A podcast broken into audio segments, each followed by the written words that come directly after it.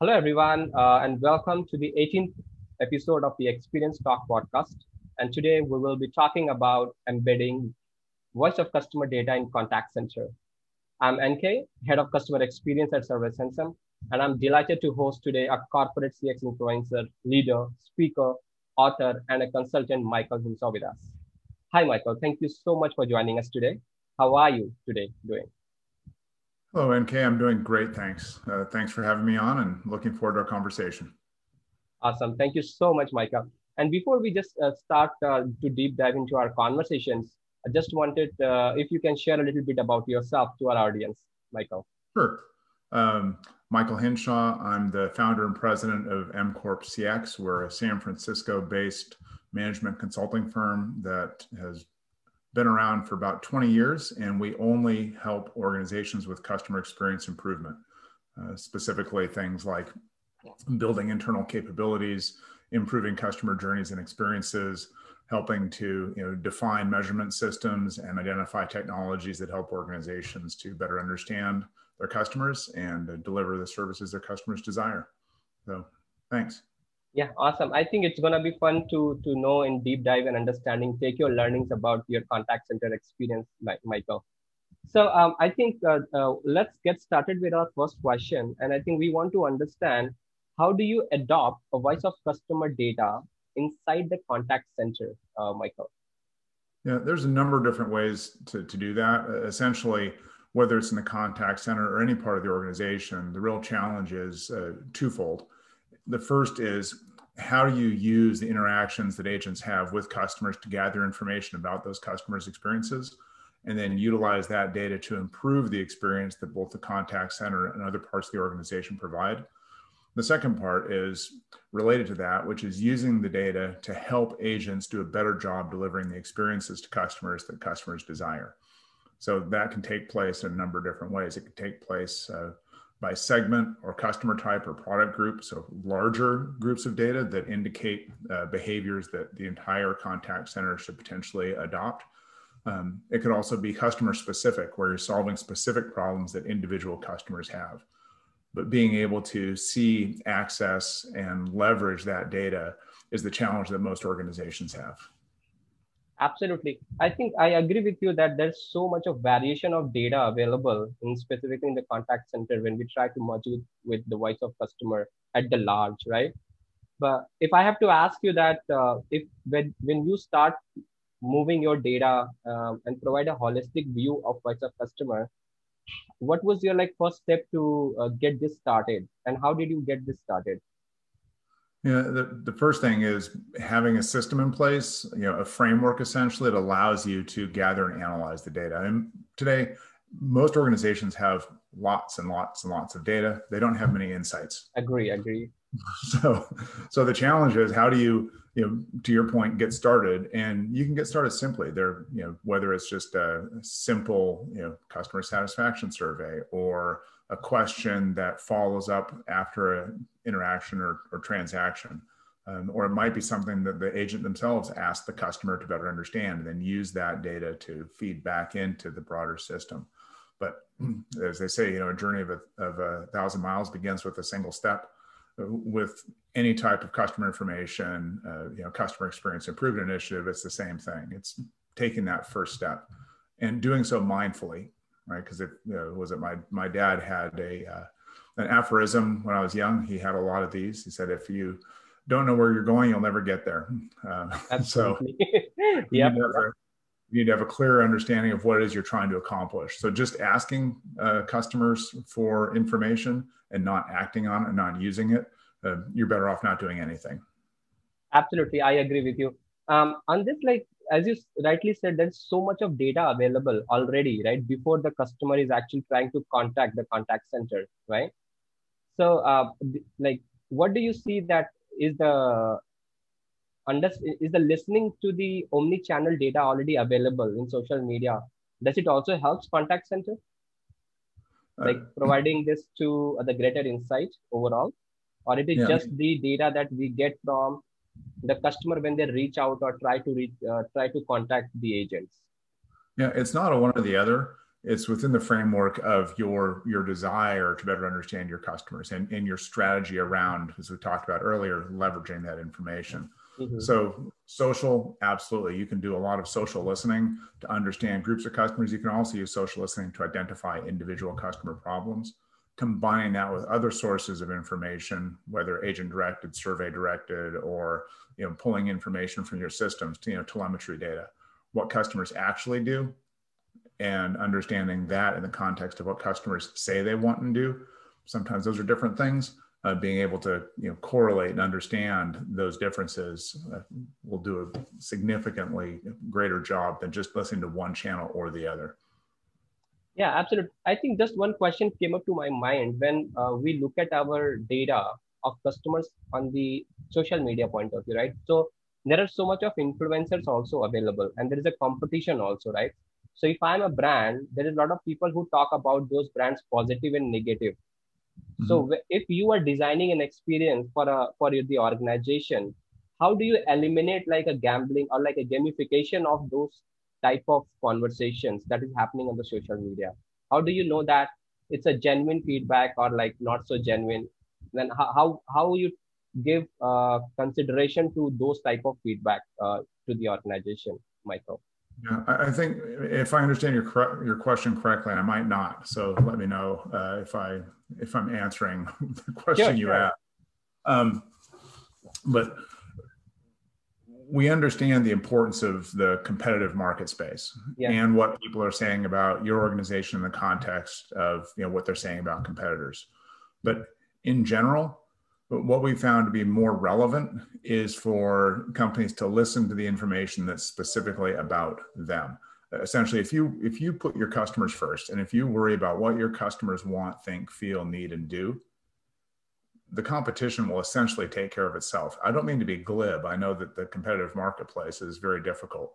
Uh, and, and every, virtually every organization has multiple competitors, you know, both large, well established, as well as small, fast moving startups.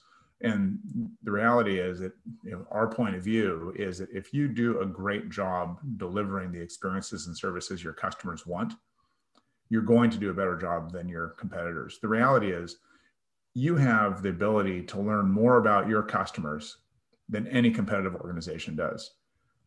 You know, back to this first question you asked, you know, where do you start? Well, you start with a plan. And yeah. if that plan is based on understanding your customers better than anyone else, and then serving them better than anyone else based on that knowledge, you're going to win. If you Absolutely. constantly look at what others are doing, right, you're going to spend all your time looking at what others are doing. What about what you're doing? so, agree, agree. And now I think like you said it very rightly, but I think I would say that in the actual uh, deployment of this strategy, right, you know, when when organization has to deploy this strategy, it's it's not that easy, you know. So I want to understand from you that when you deploy certain strategies in the organization, right? What are the challenges is been faced during the adoption of it? Yeah, there's uh, probably three major areas of challenge. Um, the first is, and is probably the biggest, which is cultural. You know, I say cultural means it's, it's change, using information to change the way that people work. Mm-hmm. That's a significant cultural shift for most call centers and most organizations all up. Uh, and what that also, when I say cultural, it's not just how the agents uh, feel, it's how they're rewarded and compensated. So if you're if you tell your agents, your call center teams that you know customer satisfaction, just for example, is really important to us, but you don't have any metrics, performance metrics around satisfaction, if the performance metrics are all around, you know, call time or you know length of time on phone or whatever those specific things, you know, operational metrics might be, then your agents are going to ignore all the satisfaction stuff because they're not being measured or rewarded on it. So, so cultural is the is a big one, and that cultural flows both ways. Agents need to know that they have permission to deliver the experiences that the organization says that it wants to deliver but at the same time the organization has to actually reward them for doing that right? And, and that's a, a big shift uh, particularly in call centers. Um, the second area is in uh, processes. You know and these aren't in priority order by the way. They're both you know all three of these are you know depending on the company Uh, you know, one might be pri- primary, another secondary, another tertiary, and they could reverse entirely in another business. But when I say processes, it's how do you use information in the organization? do you use that information to make decisions throughout the company, only part of a company? Do you have a process for determining, you know, how you how you get information about a particular customer's problem versus, uh, you know, groups of problems that are common that you can solve with a, a big fix? And the third area is really technology and data handling related. What tools do you use to gather it? So gathering the data appropriately, using the appropriate tech uh, and, and data warehouses, platforms, you know, analysis, et cetera, to do that. Um, processes to appropriately manage that data internally and then use it to make decisions. And then again, back to the first one we talked about, which is how do you actually use that to drive change in the organization, resulting in better customer experiences, happier customers, and a better competitive uh, performance in the marketplace. Yeah i, I think i think i totally uh, uh, resonate this this problem because when we work we also work with the contact center to understand their omni-channel presence. I think the first thing is the cultural benefit and cultural change. And i think most of the time we see a variance in that right? And where we are like if you have a contact center and a global company then there is a diversity into a different culture also right? So if you are uh, like uh, serving for a contact center that has a different region and different regions have, have a different culture does it does it has any impact on your processes michael? Yeah it, it absolutely can. It doesn't necessarily have to. Um, in, in most uh, call centers that we've worked in or most you know service centers customers don't necessarily get to choose, and it's not always uh, easy to determine how calls uh, are routed. Or when I say calls, right? Um, yep. In an omni-channel contact center, calls are just one of the channels, right? It could be you know calls, social, email, chat, etc. Uh, but the the routing of those inquiries, those requests, those interactions to the right. Uh, when I say the right, right to the to the most culturally relevant uh, agents is a difficult task for even global organizations to do. Yeah, got it. Yeah, I think like I have my personal experience. Like you know, uh, if if you uh, if if you are like uh, uh, having one culture presence, like specifically for if a German gets like you know uh, received a call from an American, like you know the the way they speak is different, right?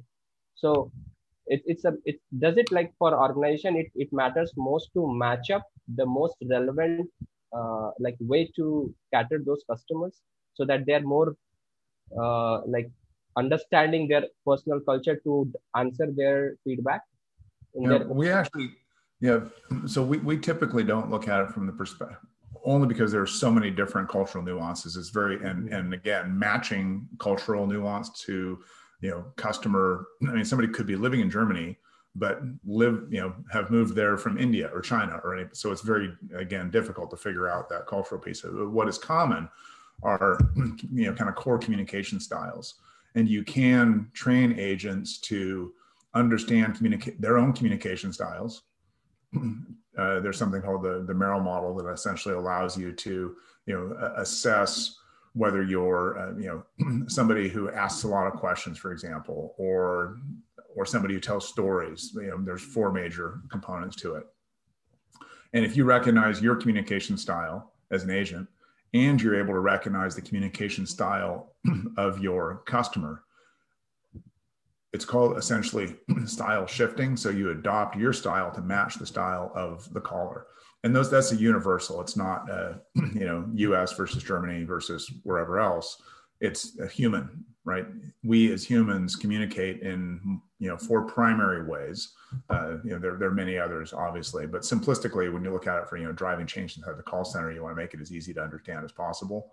So being able to match communication styles, uh, we found to be much more effective than trying to match, you know, cultural backgrounds because it's very difficult to understand, you know, what those cultural backgrounds actually are yeah absolutely. I think like so you would say that humanizing the experience would take care of this if we focus our agents to train them more on humanizing the experience as compared to the regional or like local uh, processes. Yes and and that's a great phrase humanizing the experience and there's a couple components to that. Communication style is one of those. Uh, another is empathy. It's being able to put yourself in the shoes of your customer to understand where they're coming from. It's you know active listening, you know, actually hearing what your customers are saying. Oftentimes, you know, uh, traditional call centers, I say traditional, right? I recognize there's not necessarily any such thing, but more typically, you know, call center agents are dealing with a large volume of inquiries. They're uh, compensated or measured or both on how quickly they get through those calls. Uh, many times they don't take the time to listen to customers necessarily. And the thing that's ironic is when you listen, you're able to better solve customer problems more quickly. So listening does not necessarily take more time. In fact, listening can often take less time because listening and responding correctly to begin with allows you to avoid escalations, for example, avoid transfers to supervisors, avoid all those things that end up costing you know call centers a lot of money. So maybe you take a, a little bit more time on an individual call uh, or at the beginning of an individual call, but that also puts you in a position as an agent where you can better solve the customer problem in a way that aligns with customers' expectations. Yeah, absolutely. I think that that's great insight, uh, Michael, about like how we can bring in uh, the agents and what are the key things that we need to focus on in, in, in, in of managing the customer expectation. Now I'm just going to uh, take a step back and relate this to your question where you said that there's a lot of metrics available in the contact center that an agent has to look at it and also like uh, it there has to be something that why agents should perform well right there is an incentive mechanism system right mm-hmm. specifically in contact center to uh, provide to do a better job for themselves so uh, like how do you like if you have a large contact center then how do you bring in your uh, like agents team members uh, to perform to the goal of a VOC. So if if the CSAT is one of the goal uh, to provide a great customer experience, then what are how do you uh, get your agents and leaders imbibed and adopt this strategy within themselves and how they can own it maybe if i ask in a simple way. Yeah. So first i just want to full disclosure. I, I don't consider myself a contact center expert in any way shape or form. Right, we do a lot of work with contact centers. We also do a lot of work with sales, with marketing, with operations. Uh, so my answer is going to apply equally to, to any organization that's trying to bring voice of the customer into their operations. And contact center obviously being one of those areas. Absolutely. And I think we talked about this a little bit earlier, but one of the one of the biggest issues is support for what the agents are actually uh, what the agents need to do to deliver against the essentially the promise of the organization what the organization is telling their customers they they'll deliver and there's a lot of that that's going to be driven by you know management's willingness to give their people uh, you know some ability to respond based on what those uh, individuals think is best so uh, in the world of customer centricity, you know, super scripted, uh, you know, calls where the agent has to go through the screen and say, if the customer says this, this, or this, yep. then these are my only four available responses. You know, that essentially shuts down and eliminates the ability of an agent to actually deliver, you know, in, in a human way. And we, we like to think of the kinds of things organizations uh, who are successful at this do is like setting up bumper rails in a bowling alley that essentially allow within you know strictly defined guidelines and give the agents essentially you know full license to do what they think best for the customer provided they do it within this particular framework so it's it's both freeing to the agent but it's also very difficult for you know traditional call center and other parts of the organization that like that, that feel they need to control particularly you know in an agent environment. But we've seen the companies that give more uh, kind of self uh, that allow their agents to be more self-directed have you know lower turnover. Again back to the cost side right? Most call centers have really high turnover and a lot of that's because you know if you're just in there if you're a cog if you feel like you're a cog in a machine you know if you're only allowed to ask this question or this answer and you have no ability whatsoever to actually solve the customer's problem you know, and that's how it feels. People leave because it's frustrating. Right? None of us want to go into a job where we don't feel we're adding value. Uh, well, the vast majority of people. I don't, you don't, and I suspect that anybody working in a call center wants to feel like they're doing something useful. So you got to give them the framework to do that, and that's hard for uh, you know organizations to adopt. And kind of going back to what's the the biggest challenge for integrating it, it's actually the, the company putting the systems in place that allow their people to deliver against that. Yeah, and I think like rightly said, I think I I uh, understand that that is one of the reason if it is not done right, then we often see there is a high uh, churn rate for the agent in the contact center. And if we want to manage that, I think we should focus on these areas so that agents feel empowered uh, are able to take their own decisions to delight the customer. So I think I, I really uh, look at the way uh, the way you think, Michael. I think it's it's, it's all yeah. on spot. Yeah. Um, it's it's it's ironic, right? Because in, yeah, in, a call yeah. center, you know, in many cases, the call center's job is to solve customer problems in a way that retain those customers. But if they're not helping agents do that in a way that allow them to be self-directed, then they're going to be losing agents, and and that's going to end up costing you know a lot of money. Agree, agree and i think uh, let's say that how do you make sure how do you make agents to own the feedback so if if if customer is speaking to the agent and there is any feedback they receive mm-hmm. and the agent has does agent has uh, ability to close the loop by themselves or how do we make sure that agent take ownership uh, to close the loop with the customers? Yeah there's uh, i guess a, a couple things related to that. Um, the the first so there's a couple different categories of this right? One is you know, we say the agent owning the feedback. I see that as a different thing than the agent closing the loop. Mm-hmm. so let's just talk let's talk about closing the loop first closing the loop is where you know a customer has an issue uh, maybe it's an issue that happened elsewhere in the organization the agent needs to have the ability to solve that customer's problem in a way that satisfies customer and meets that customer's expectations so again, back to being self-directed, back to having agency, the ability to make decisions that are in the best interest of the customer. Um, you know, all of those things are you know policies, procedures, uh, essentially cultural elements, so to speak, that empower the agents. Um, owning the feedback. So I'll just kind of set that to one side. So owning the feedback is, and I consider this like feedback about an individual agent's performance. Yeah. So, you know, owning that feedback essentially means if a customer is dissatisfied with a call, if uh, a customer is unhappy with the resolution, if the customer, you know, is angry or upset or all those things. And this goes back to the, kind of the culture piece of it.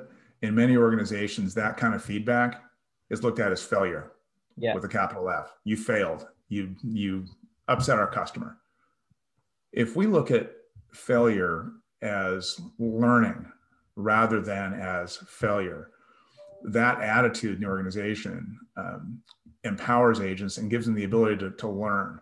If you tell someone that they're bad, they're going to feel bad. If you tell someone, hey, you know what, we can improve, this isn't an indication of you know the sum total of your experience, right? You are not a failure you're learning, you're in learning mode. Essentially, it's a growth mindset. It's looking, and you think about a growth mindset, you know, it's a, it's not a fixed point. You don't go from, you know, kind of a closed mindset to a growth mindset. And, you know, yep. you don't live on one place in that continuum, but the ability to say, Hey, I can learn from this. I'm curious. What can I do differently? What can I do better?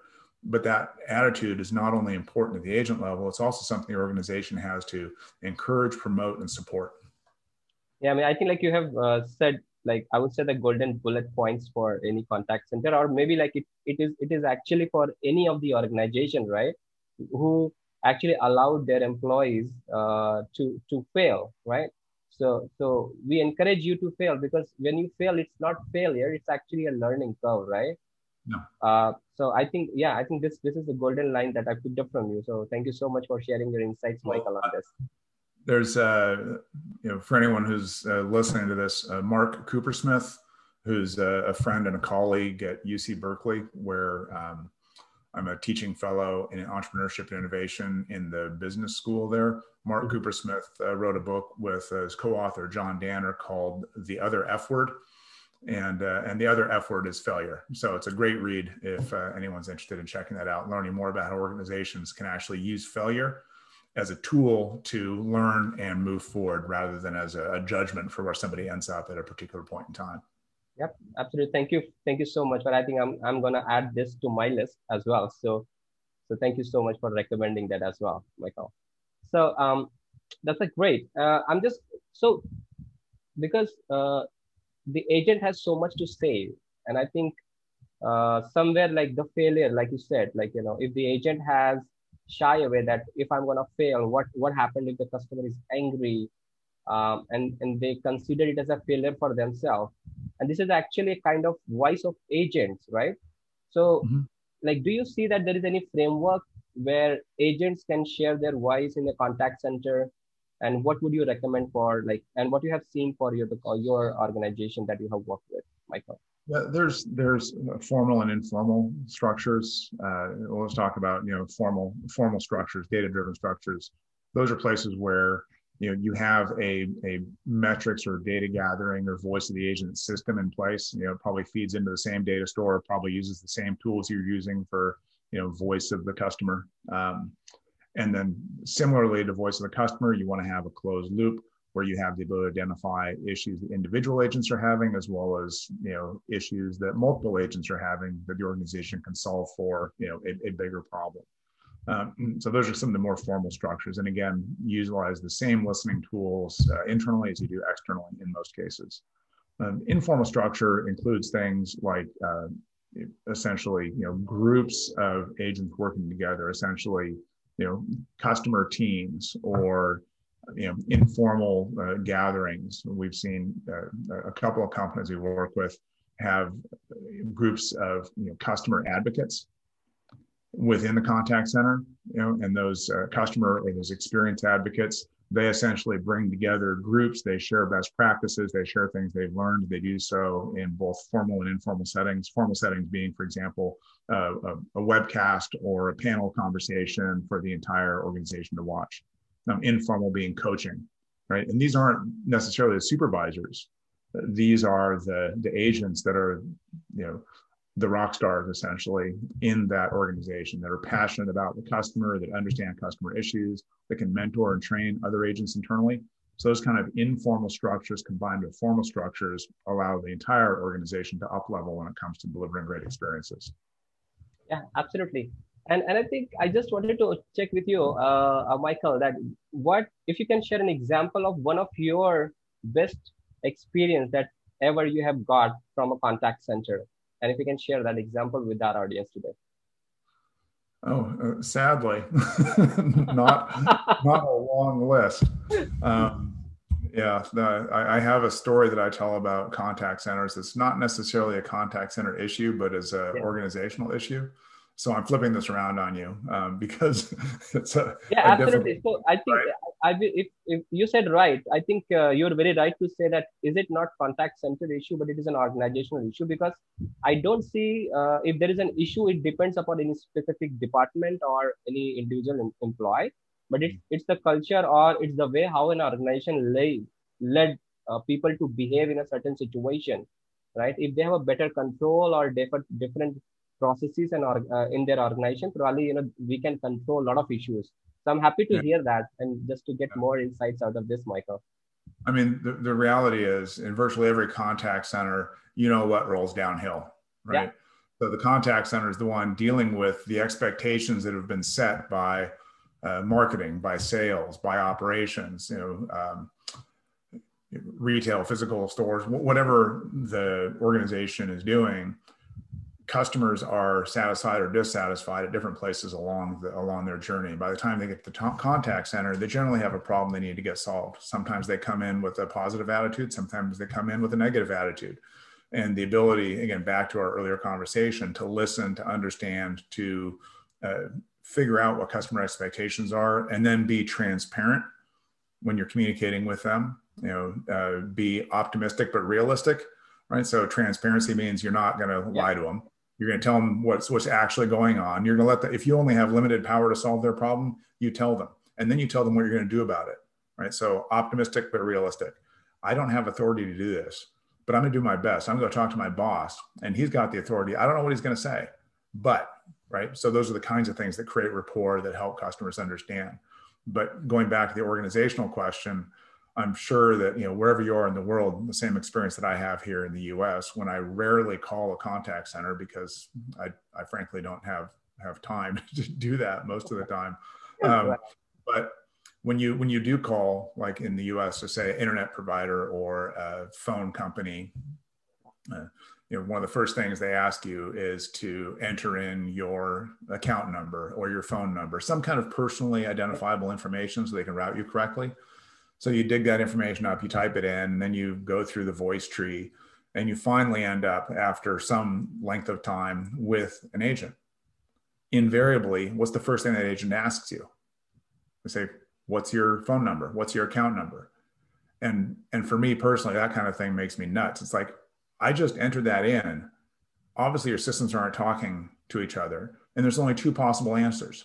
One you're incompetent and two you don't care about me or respect my time uh, so those kinds of things that are to your point organizational issues create problems for agents that are solvable long before it gets to the agent right so little things that are annoyances that are friction points so, how do you, as an organization, identify and eliminate friction wherever possible, knowing that the better job you do with that, the easier it's going to be for your agents to solve the problems your customer started with.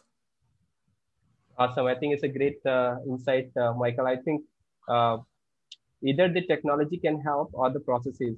And if it downs towards the agent, then probably it's a more of a training uh, resource, uh, giving them empowerment uh, to, to behave like to provide a great customer experience. Um, yeah. I think, uh, like, I think uh, just to interest of time, I think we're almost at the end of the conversation today. But I just wanted to share. Uh, I just wanted to ask you, uh, Michael, if there is anything specific that you want to share with our audience who are actually uh, starting uh, like a small contact center. So, what are the key priorities they should focus on? Mm-hmm. Um, I'd say, you know, set realistic boundaries for your agents when i say realistic boundaries you know uh, you want to put things in place that will give them the ability to solve customer problems but not do so in a way that's going to be negative for your business mm-hmm. it's essentially not over controlling your agents uh, but giving them uh, enough room to solve the problems that customers have. And that control issue is probably one of the biggest ones that that we see in in organizations that are starting up. They want to control every single aspect. They want to script everything. Um, so that's the first thing. And, and the second thing is I'd start at the very beginning by making a voice of the customer part of your rhythm of business. So as you start up or, or scale a contact center, it's much easier to bring voice of the customer into your processes at the beginning than it is to drive them through at the end. Awesome. Thank you so much, Michael, for your sound bites today. And uh, we appreciate all the time today. And I think I'm sure that our listeners will have more questions to you. So please uh, watchful for uh, watch for this to go live, and then we'll have more discussion on this as well, Michael. Great. NK, absolute pleasure. Thanks so much for your time and enjoyed our conversation. Thank you. Thanks a lot, everyone, for listening in. We will be again next week with another in interesting topic and an awesome CX influencer. Thank you once again and stay tuned for our like episode, next episode. Thank you so much.